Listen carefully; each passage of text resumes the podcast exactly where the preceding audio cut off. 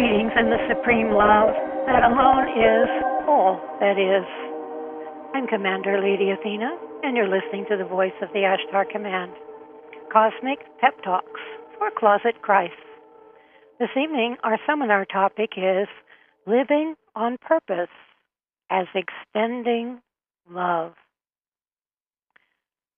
So let's begin with taking a deep breath and asking to be filled, surrounded, and protected by the divine light and love of God. We ask that any energies, any negativity, anything we don't have to carry from this point on, that it could be released through grace. And let's chant the sacred name of God, Hu, three times. Deep breath. You.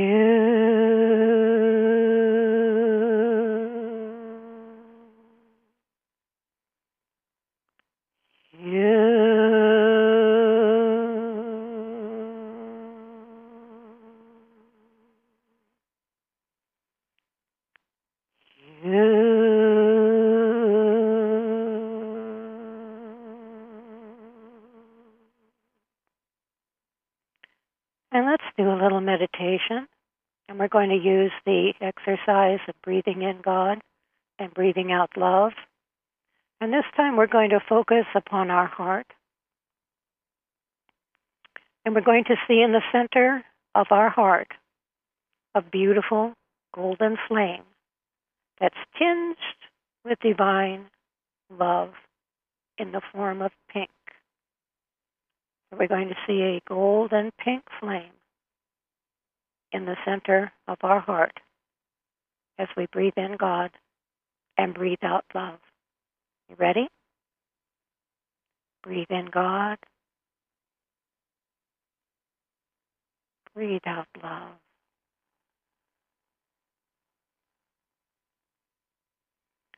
Breathe in God. Breathe out love. Breathe in God.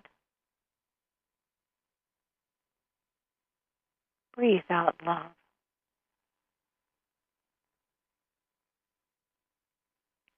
And look at your heart. See that lovely flame of golden pink light?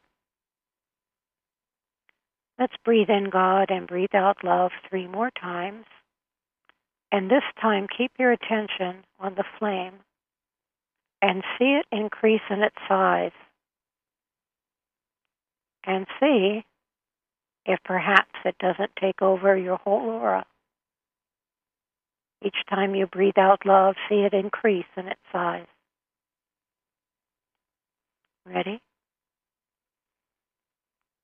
Breathe in God. Breathe out love. Breathe in God. Breathe out love. Breathe in God.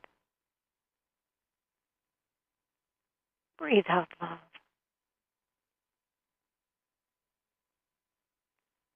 Now visualize in your mind's eye your form standing in front of you about six feet.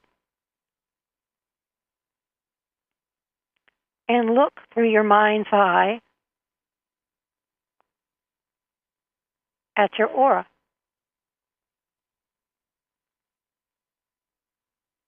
Just see what shows up.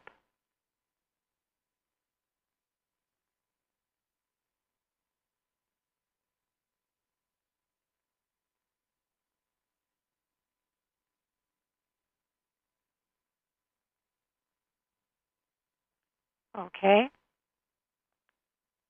And you might like to note down what you saw after we're off the air. And uh, you can use this particular exercise anytime you want to look at your aura. You can do an energy scan. You can see where energies are blocked. You can see areas that you need to place in the light for clearing. You can see areas perhaps that are in pain, and you can send healing light to that area. A good color for healing the physical body is orange. A good color to use for healing the mind is blue. And overall, I have found that visualizing golden light greatly reduces pain. And then when you just need really to feel the love of God, flood your aura with a tender pink. Sai Baba has said that we should send pink light to the planet because more than anything else, our planet needs the vibration of love. More than anything else, the people on the planet need love. More than anything else, we need love. so let's flood the planet with that beautiful, soft, tender pink. I like to shower the planet with little tiny pink rosebuds along with that pink light. You could wrap the planet in rainbows. I like to do that too. So learn to work with the inner Learn to see and hear and sense with the inner senses because each of the physical senses has an inner corresponding manifestation. So that we can learn to see inwardly actually better than we can see without. So I leave that with you. So we are God's purpose. The purpose of all of creation is to extend love and to create relationships whereby we can enjoy the giving and the receiving of love. That's the whole purpose. Excuse me. the whole purpose that we came into manifestation. God finding itself alone with no one to love or to know the love of God said, I am alone, let me become many. And in that, there was an extension of radiance, not a departure. We never left God, but God extended a ray, multiple rays of the divine heart. And that's what we call the Christ, or the Son of God, or the daughter of God, or the child of God. We are extensions of God's own longing to love and be loved. And so the heart is so very sacred because it's the the first organ that develops and everything else proceeds from the heart. The first organ to emerge from the heart is the tongue. So that tells you immediately your purpose. Your purpose is to be the heart of God and the spokesperson of God. And you are to speak God's heart, which is love for all creation. And so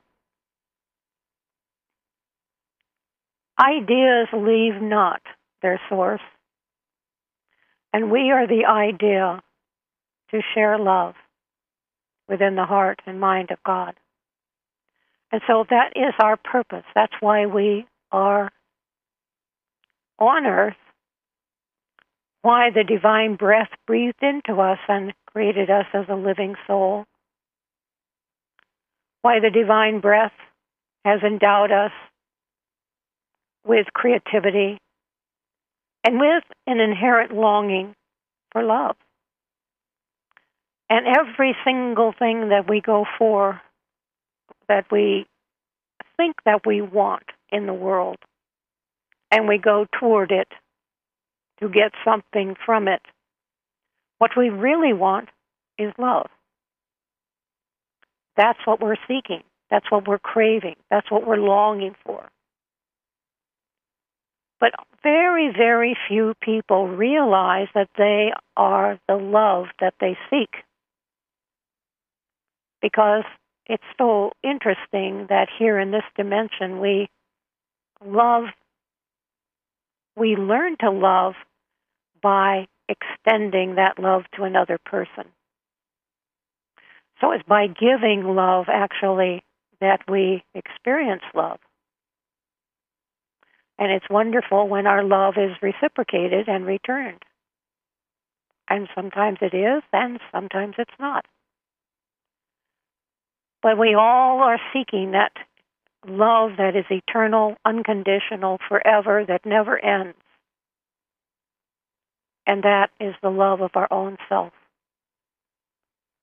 And that's why when you become fully whole within yourself, when you become the Holy Spirit itself, you don't craving for love anymore. You're full. You're fulfilled. You don't need to reach out to have love. But you move into a state which is universal love. It sounds almost unbelievable to a person who hasn't experienced this yet. But actually, you get to a state where you unconditionally love everyone with all your heart. There's no greater or lesser. You just simply become that heart flame that encompasses and expands to include everyone. And when you reach that state, that's called God realization or union with the divine. And you know that you are tapping into that state when love is all you feel, when that's your automatic response to all people and all things. So it stands to reason that if you want to become one with the divine, love is the way, and really the only way. There are many pathways to God. And it is said that the very last chakra to fully open, I'm not talking about the heart, but the corresponding chakra in the crown chakra, the corresponding petals that we would equate with the divine heart in the crown chakra are the last to open. We, most of us, operate out of the emotional heart, which is mostly the solar plexus, and the human uh, gut feelings, let's say the solar plexus feelings of the emotional self. But only when you start to move into the higher states of divine awareness through the soul do you begin to experience real love. And to experience real love, I think the heart has to be broken many, many, many times because we're going to seek for love in all the wrong places. really, there's no wrong places, they're just educational experiences. But we get our heart broken many, many, many times until we realize that we are the very sacred heart of God itself. We are God's heart. We are God's love extended into time and space and throughout creation and the cosmos. And along with that love is wisdom. And wisdom comes only after much experience, many, many immersions into the dream field of time and space and becoming. But wisdom arises spontaneously from the heart. It's not a product of the mind or the intellect or learning. It's the wisdom of the heart. And so we manifest that golden pink flame of the divine until it takes over our whole being. We become one divine offering. And we are bestowing the divine love and wisdom as our very nature. Now, that is our purpose, our overall highest divine purpose. And we're all in the process of being brought through the educational process of learning how to more skillfully maintain that extremely high vibration of unconditional love. And so let's just take that as our little benchmark for now. And let's talk about living a life that's on purpose. Because if you don't have a purpose in life, you're going to be a pretty miserable human being. We've got to have something bigger than ourselves to live for. There's got to be something more than the video game, than the media, than the iPhone, than the television programs, whatever. There's got to be more. There's got to be more than your spouse, more than your family. All of these things, there's got to be something more. And that's why sometimes you can have. I remember I was in that place one time when I was married to a wonderful man. I had my ideal job. I made a good salary. I had everything, everything. And I felt miserable inside. And where I felt miserable was that I had a love so powerful, pushing me from within to be expressed and I had no place to express it.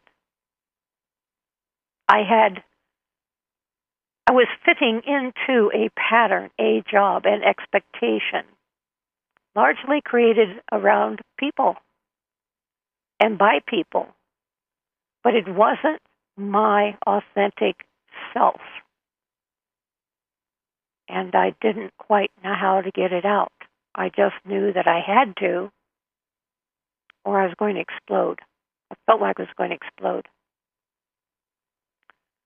And that's why one day on my job, I heard an inner voice that said, Stop the work you're doing and minister full time to the star seed. And you know, when a divine voice speaks to you, it's it, it feels like it's so loud anyone could hear it, but it's all within. But you never doubt it. It's like you know that you know that that was the divine voice. And uh, so I obeyed the divine voice. I went up and talked to my CEO, and I said, I've got to uh, do this. And uh, so he arranged so that I could have a uh, whatever you call it when you you you well, I won't go into any details because I don't even remember them. But he helped me to transition into the work that I knew I was being called to do in a divine sense. So sometimes we're called very dramatically to our purpose, or sometimes we're just so miserable that we absolutely have to end cycle in what we're doing and launch out, sometimes without having a clue where we're going or why or we just have to, to stop doing what we're doing and follow our heart. And uh, so that's what I did and uh, have been doing ever since. And it uh, has given me my life's purpose, which is really to help people connect, make a divine connection with themselves, with their own divine core essence, and manifest it in a purpose that fills their life with passion, with purpose, with joy, with a sense of fulfillment. Because when you're living on purpose, there's such a, you know, you lose all sight of yourself. Your little storyline, your little personal drama just vanishes because the purpose takes over and it becomes the main thing that you're doing. Now, when you're living for others to in some way serve them and meet their needs, that is the most fulfilling, absolute job you could possibly do. When you're living that way, it's like everything comes to you through grace. It's just like it says in the scripture when you seek first the kingdom of God and its righteousness, all things are added unto you. And what is the kingdom of God but loving and serving? Loving one another and cooperating and serving and flowing and participating and enjoying life. Living and giving and sharing and dancing together. You know, so that it becomes such a beautiful, fulfilling life. And the first sign that you're starting to awaken beyond the ego is that, that desire to serve. That's the impetus from your real self, your soul. And so when that begins to drive you, and you begin to live to give, live to serve, and it, it, it, it becomes spontaneous because it brings immediate joy. You know the joy you feel when you, you've done something nice for someone. That. But multiplied. Think if you lived like that every day, where you woke up and you said, Okay, Lord, use me as your conduit to share love with someone today, to make their life a little brighter. Who can I serve today, Father? Take me there and use me as your conduit. And, you know, you begin to dedicate every day that way. You begin to awaken with the thought, Lord, where would you have me go today? What would you have me do? What would you have me say and to whom? Lead me, guide me. Be the go between in every exchange I have with anyone today. Oh my goodness, what a wonderful life. What a wonderful life. You never feel lonely. You never feel unhappy. You begin to feel such a sense of self esteem because when you do good works, the payoff for you personally is your own self approval. You begin to respect yourself. You begin to value yourself. You begin to love yourself. That's what it means to really love yourself is to approve, to have your own self approval. And you only have your self approval when you're living true to yourself. When you're doing good works, when you're living a life of service. We're not happy when we live little isolated selfish lives. We're just not. We're not happy when we're focused on our body and all the aches and pains and whatever that's that's part and parcel of having a body. But when we make our whole life about that, we're unhappy.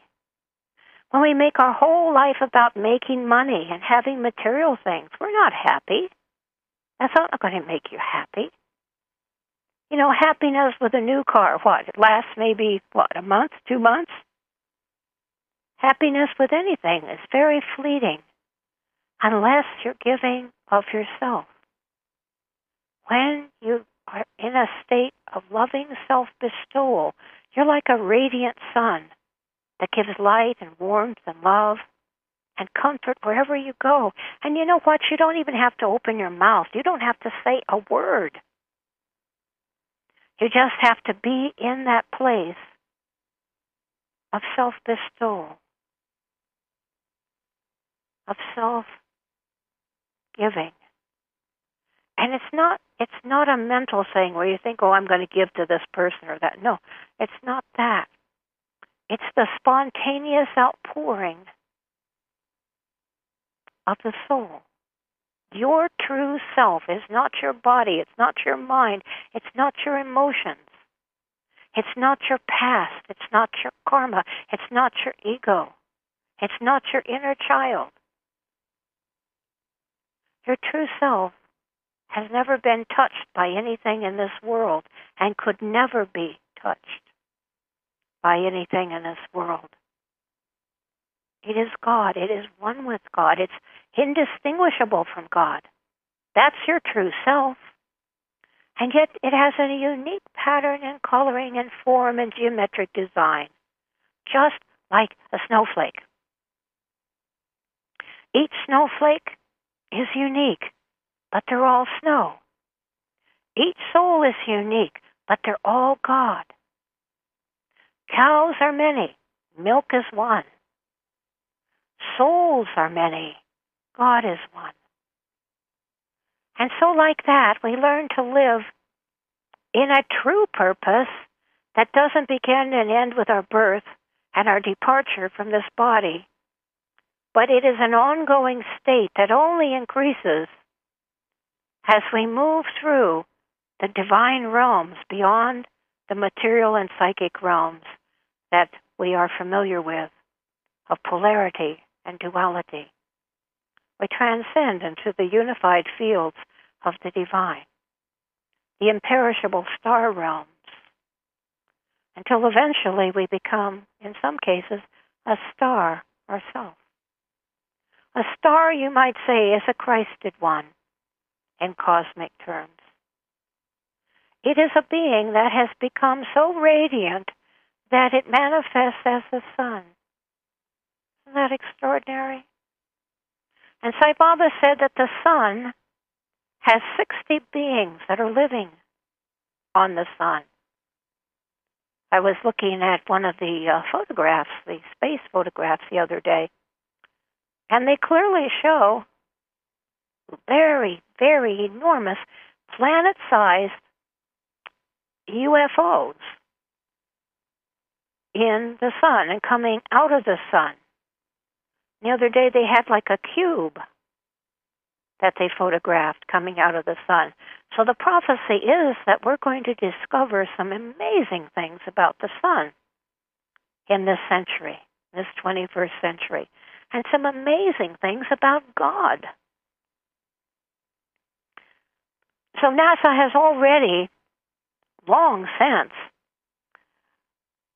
been able to pick up the different melodies that each planet and each sun emits, and the overall divine word, the pranava, the om.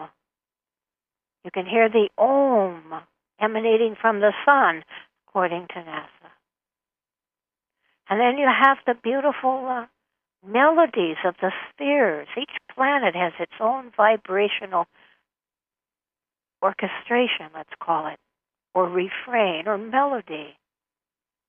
Gustav Holst, uh, the composer, composed the, the wonderful melodies for each of the nine planets. Kind of like that.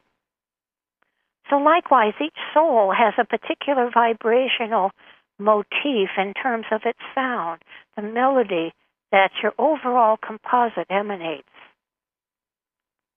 So you are a melodic refrain and the divine cosmic melody and a divine geometric pattern and a divine quality of energy and consciousness and light that makes you irreplaceable. Irreplaceable. Don't try to be anyone else. Just be you. Just be you. Just be you. There's nothing else to be done here. And be a happy you because your natural state is happy and blissful and peaceful and contented. So only the monkey mind makes us seem like we're discontented, that we don't we don't like certain things and we want this and we don't want that. That's monkey mind itis. Where the monkey mind jumps around like a mad monkey from branch to branch on the tree of desire. But when you realize that what you really are seeking can be found only in deep immersion in your true self, and to track that true self, I think you have to go through your feelings, your emotions, your thoughts that keep recurring. I think you have to go into those areas that keep presenting to you. Why are they presenting? Because they want your scrutiny. They want your attention. And when you look at something very closely, God looks through your eyes as your inner light and begins to pierce into the truth of whatever you're looking at. So that's why you put your attention on what's trying to get your attention. And that's why it's a simple process of being present with who you are, where you are, this moment, and using that as your portal to go deeper, to go into and track the source of the thought, track the source of the feeling, track the source of the pain, whatever it is. Confront and penetrate. And when you get past all the barriers to love, you'll find the love and the bliss of God that you've been seeking in every relationship you've ever had. So we are armored and defended against the truth by the ego. And the ego is a form of fear. What does the ego fear? It fears rejection. And it's always going to get rejected because we're not looking for ego love, we're looking for divine love, true love. So, yeah, the ego has a great deal of armor and defenses against the truth of love. So you have to go past the armor, past the the barricades that we have surrounded ourselves with, all of the walls and armoring to to protect that which needs no protection. You are love. You are eternal love. You are pure, immortal love. And nothing in the dream here has affected what God has made you to be forever. So you don't have to be afraid of truth. You just need to remove the walls and the barricades and the armoring that the ego has convinced you you need, which you don't. Truth needs no protection and no defense. And the truth of you is that you are love. Now, when you release that love by forgetting yourself, you know, unhappy people are self focused people. And self focused not in a good way. We're not talking about self inquiry in the deeper sense here. We're talking about people who make a career out of their problems. And I think that's probably most of us at some point in our development. Um, but we're we're learning to live in what's called a state of soul transcendence, where you move your spiritual inner awareness to a higher place, a higher viewpoint. Call it an eagle eye view or a uh, a view from the balcony. But you learn how to be the observer, and you begin to back off from that personality person in the 3D world, and you begin to look from a higher perspective. That's called soul transcendence.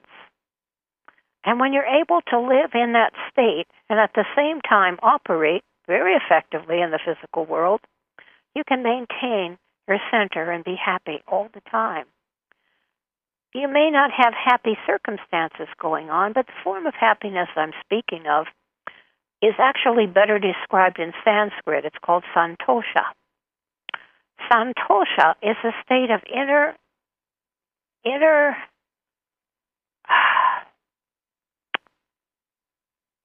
it's it's a combination of, of, of contentment and inner peace and an abiding sense of inner joy, regardless of what's happening on the physical outer world. It's that little part of you that nothing can touch. And it's it's just a beautiful, beautiful state to be in. So we're looking for santosha, to be in that state. And uh, I, you know, I've been in that state for many, many, many, many, many years now. And I've had a very challenging life, very challenging.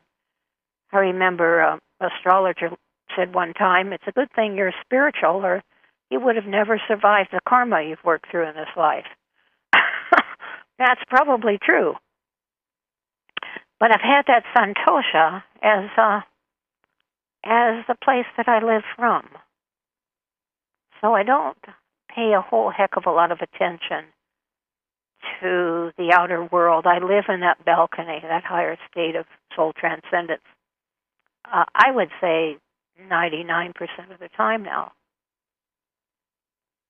But it's an acquired ability, and you keep practicing and practicing and practicing until you learn the keys to stay in that state. And one of the ones is the one that I, I gave you when we started the seminar tonight. And that's how to clear yourself. Many people come to me, and I realize after a while they don't know how to clear themselves. They allow the grievances of one day and the problems of one day to follow them day after day, week after week, month after month, and they're not operating from a clear state. There's no reason why you can't be in a clear centered state all the time. But you have to ask. You see, the Holy Spirit will never violate your consciousness. It will never come in and invade even the ego. you know, even the false self doing its, you know, its worst best. Um, that's allowed to go on. As long as you allow it to go on, it's allowed to go on. The Holy Spirit doesn't come in and fix stuff. It only comes in when you invite it in and when your intention is toward the things of God and not toward the things of the ego. So when you're ready to be spirit led and spirit filled, the Holy Spirit will definitely come in.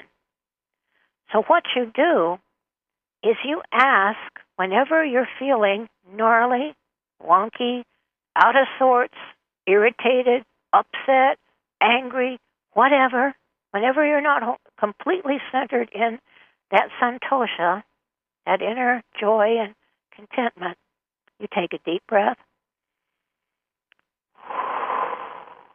You relax and you ask the Holy Spirit to come in and to fill you and clear you of any negativity, any bad attitude, any bad feelings, any grievance, any energies that you don't have to carry anymore.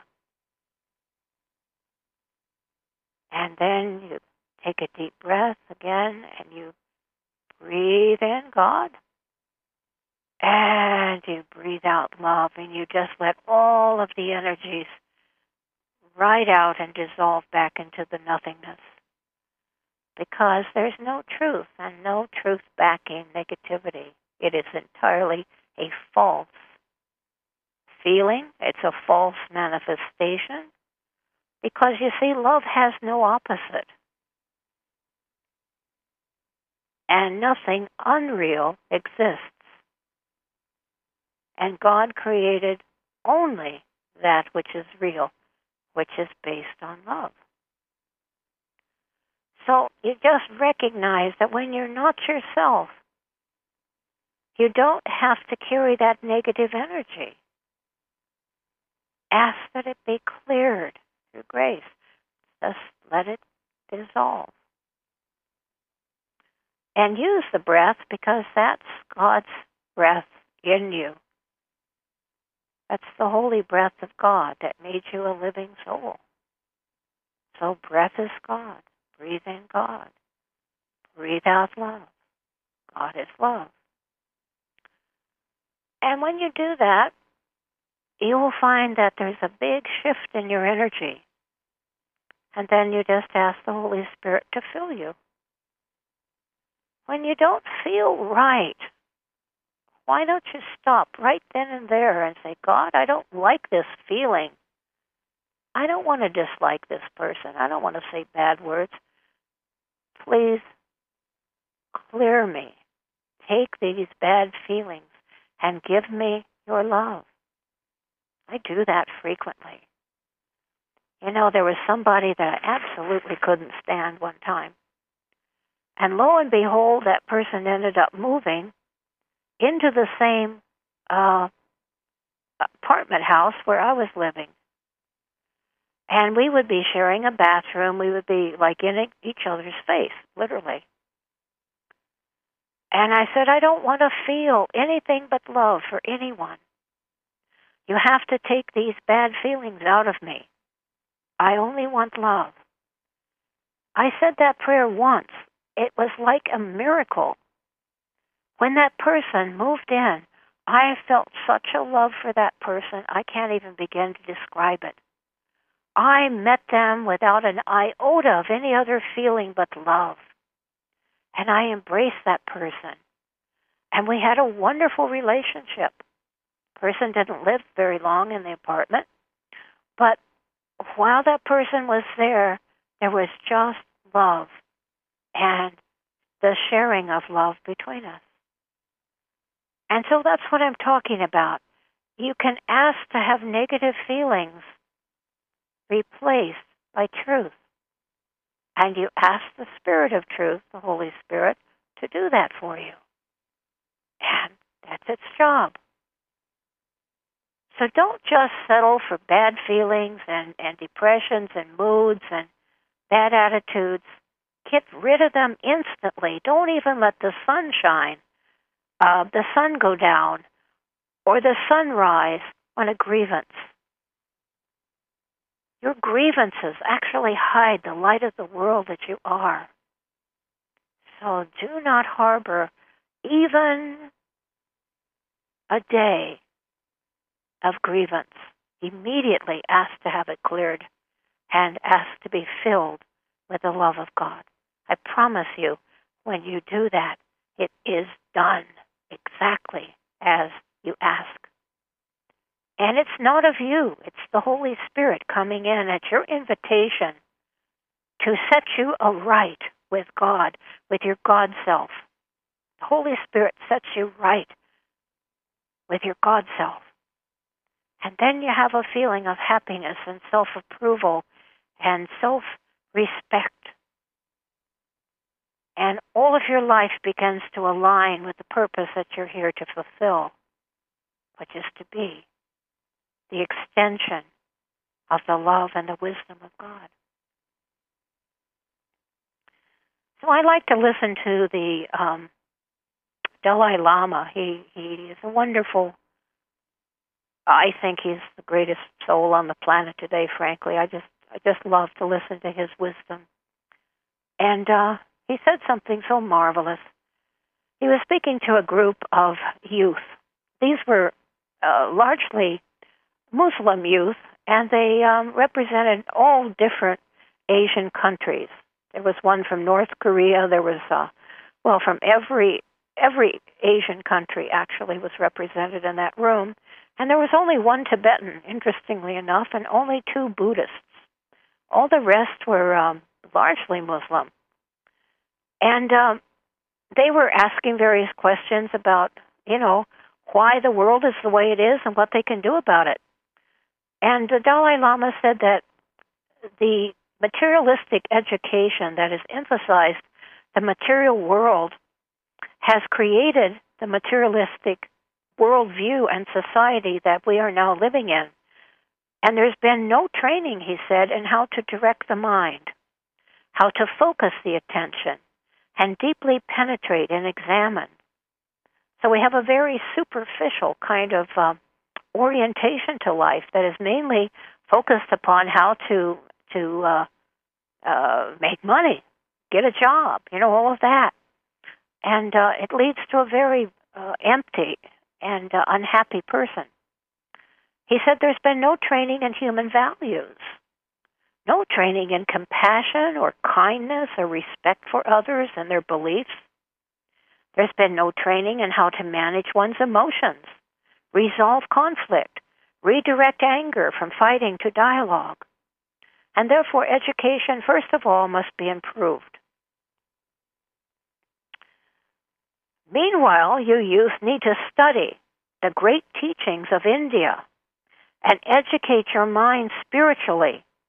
These are ancient teachings that go back at least 3,000 years that have all of the wisdom of who you are as a spiritual being, as well as how to operate in the world using the spiritual principles. And you have to study that and make it your pro- make it your business to fill in where education has left off. You're going to have to do your own studying of the eternal truth. And you need to learn to calm and center yourself with daily meditation. Now, you Muslim youth, he said, need to work to bring harmony and mutual understanding between the Shia and the Sunni sects of Islam. They're killing each other over minor differences in scriptural interpretations. That must stop. He said to create national and international conferences for Muslims of all, both of those sects, so they can meet and learn to understand each other and communicate with each other.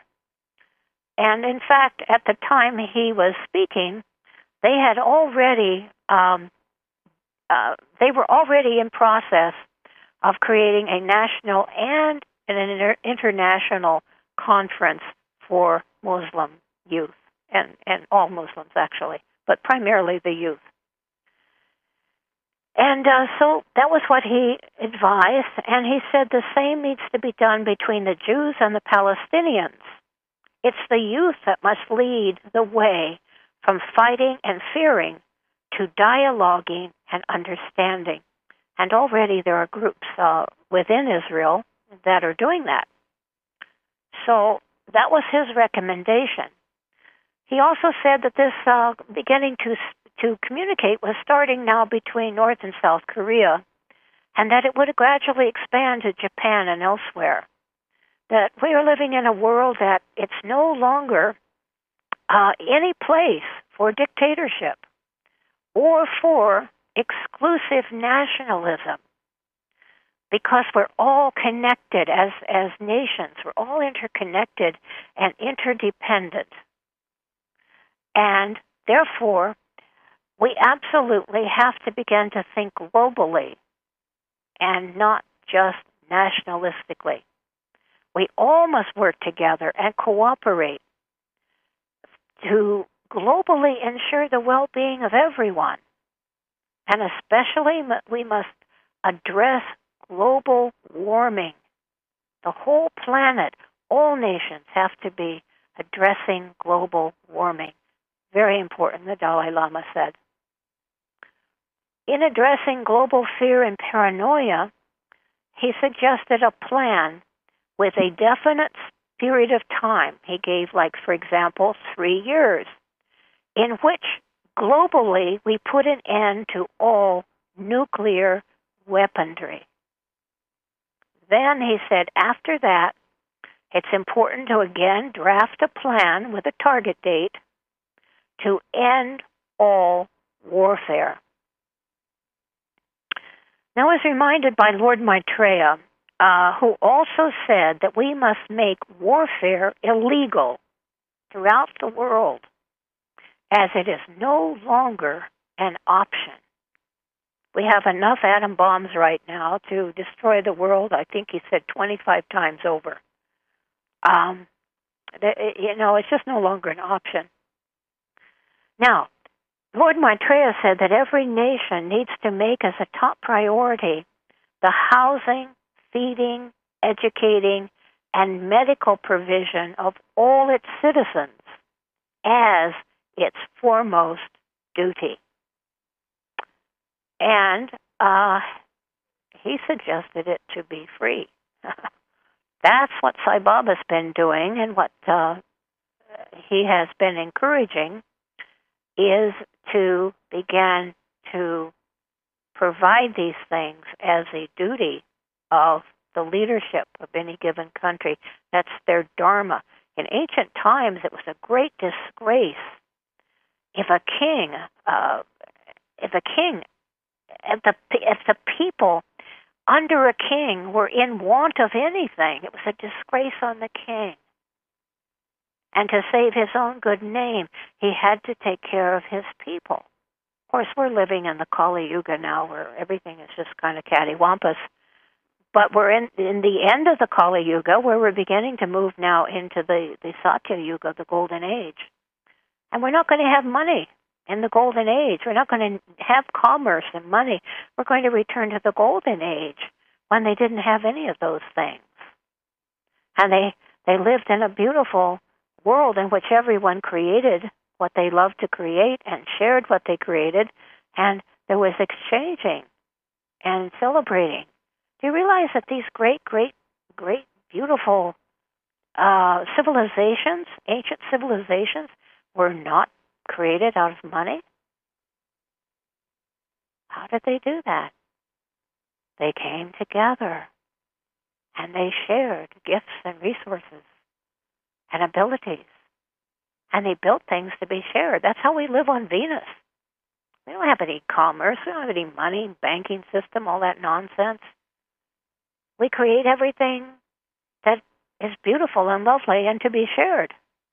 We make a beautiful house and then we leave it for the next person to live in when we want to live in another place. Like that.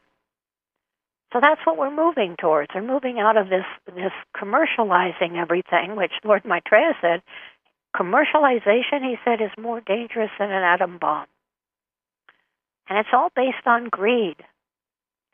And that was another thing Sai Baba said was that the earthquakes and the things that we're experiencing are created largely by man's greed. For example, there was a really bad earthquake in an area, and Sai Baba said it was caused by mining for gold. They were mining for gold in that area, and uh, it caused this ginormous earthquake. We've heard of the earthquakes that have been started by fracking, and the uh, from drilling, we're having all these big sinkholes, and all the pollution and everything. When you realize that the Venusian scientist Nikola Tesla came onto the planet with over 5,000 extraordinary inventions. And because of greed of Westinghouse and Edison and a few others, we don't have free energy today. They wanted him to fail because they wanted you to pay for electricity. And so here we are paying for electricity. We we didn't have to pay for electricity. It was the greed of these people wanting to commercialize and make money uh, by charging you for what should have been easily supplied by Nikola Tesla's simple little rods that fit in the ground. You know, we still have that ability now. So we absolutely must adopt total free energy worldwide, which many nations are doing now, by the way, and put an end to all mining, drilling, fracking for fossil fuel. It's not necessary.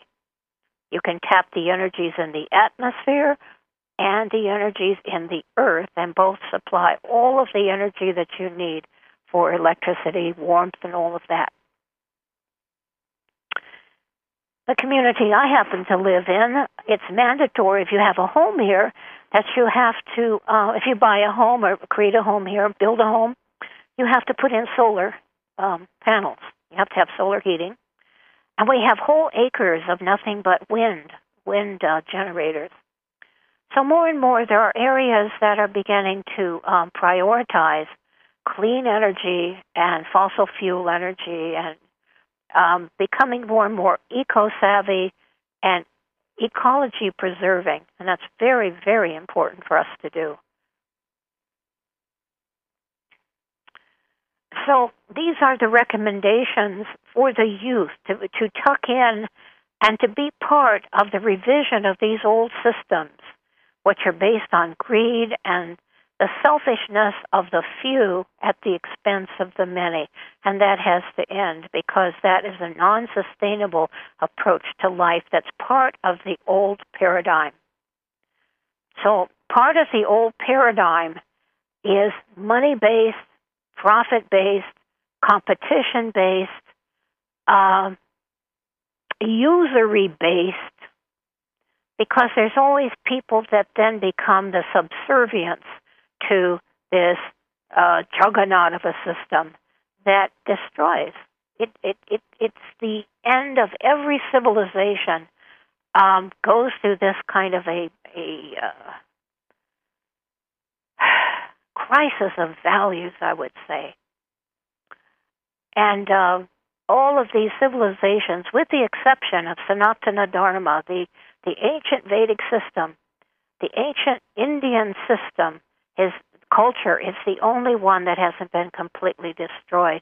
That's why the Dalai Lama suggested that the youth go back to these scriptures, uh, these teachings that have a history going back 3,000 years from a culture that is the only one that is still existent and has not been destroyed on the planet. All the other ones collapsed, you know. So it's very important that the youth began to create the new systems. I know when I came to Sai Baba, I was one of those youth, and he gave me these kind of talks that the Dalai Lama gave to these young people in Dharamsala. But um, I was a housewife. I had a, a young daughter. And I was just starting to be a teacher in what's called the esoteric science, uh, esotericism, I guess you'd call it, of the Alice Bailey Blavatsky and Agni Yoga teachings.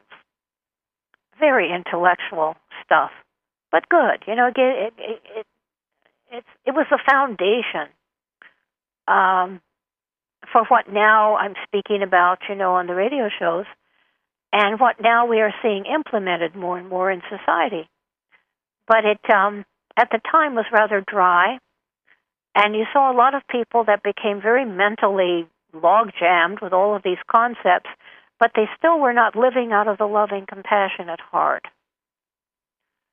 So uh, too much of that study makes you dry, and and stultifies the the spontaneity and the warmth and the the natural joy of the soul when it isn't encumbered by all of that heavy, heavy intellectualism.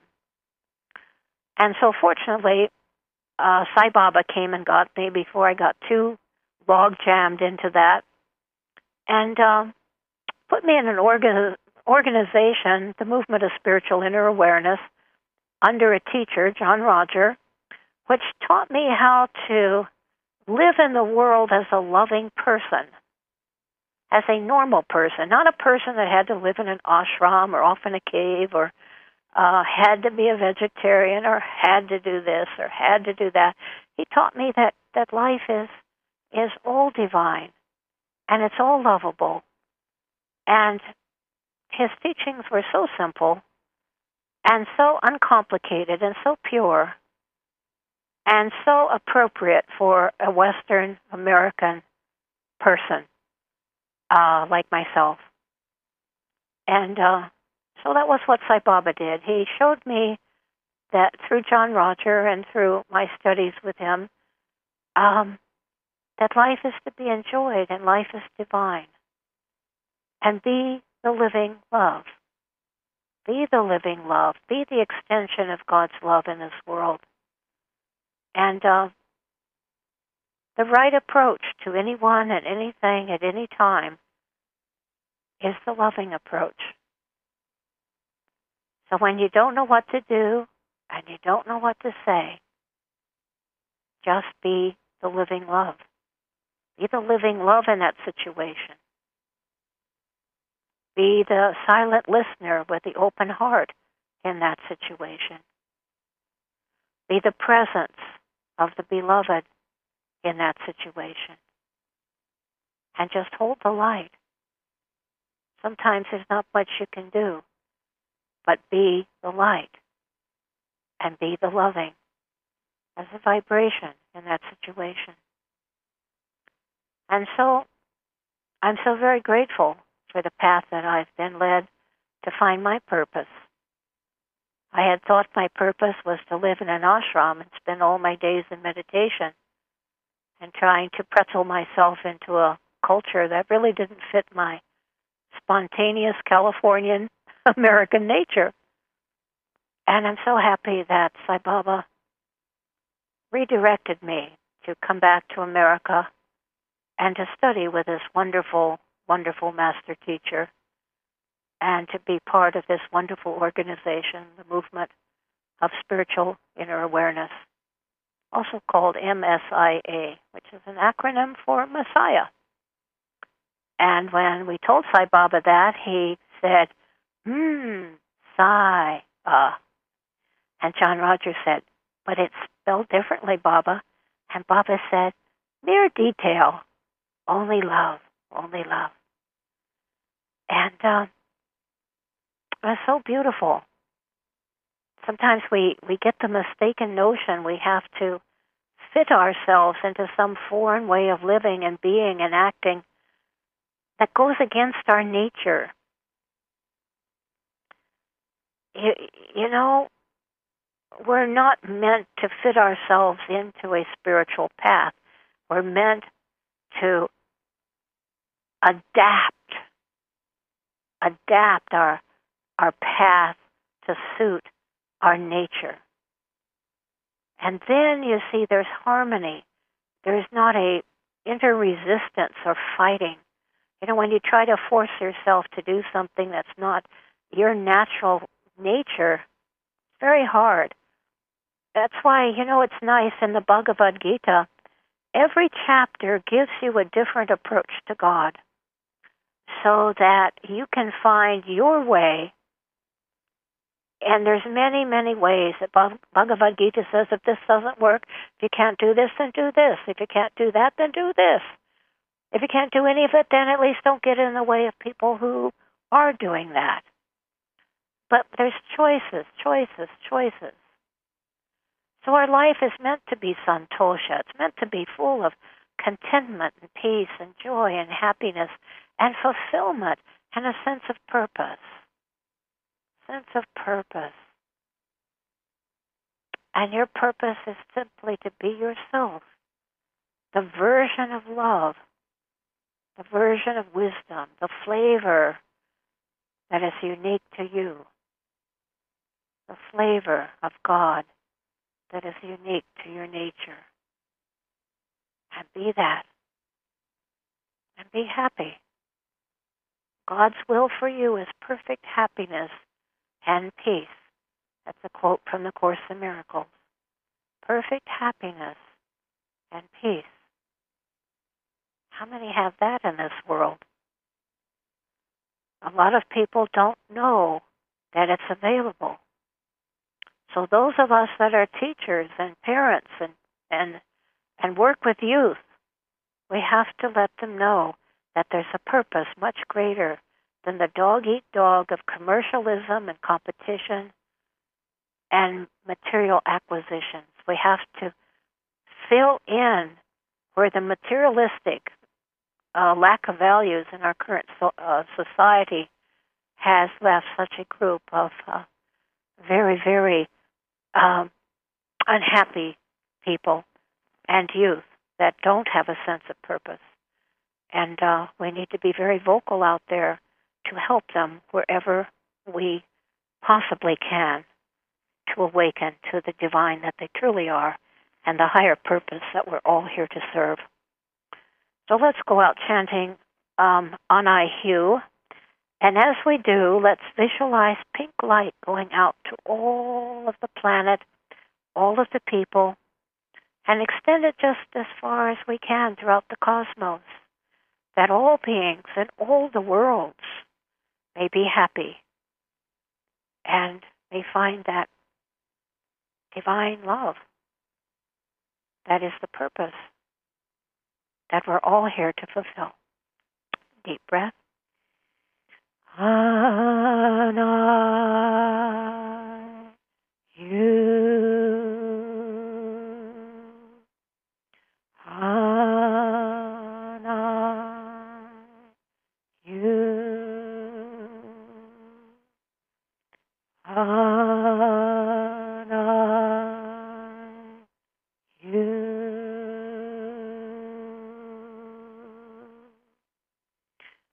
Blessings and grace to all beings in all the worlds.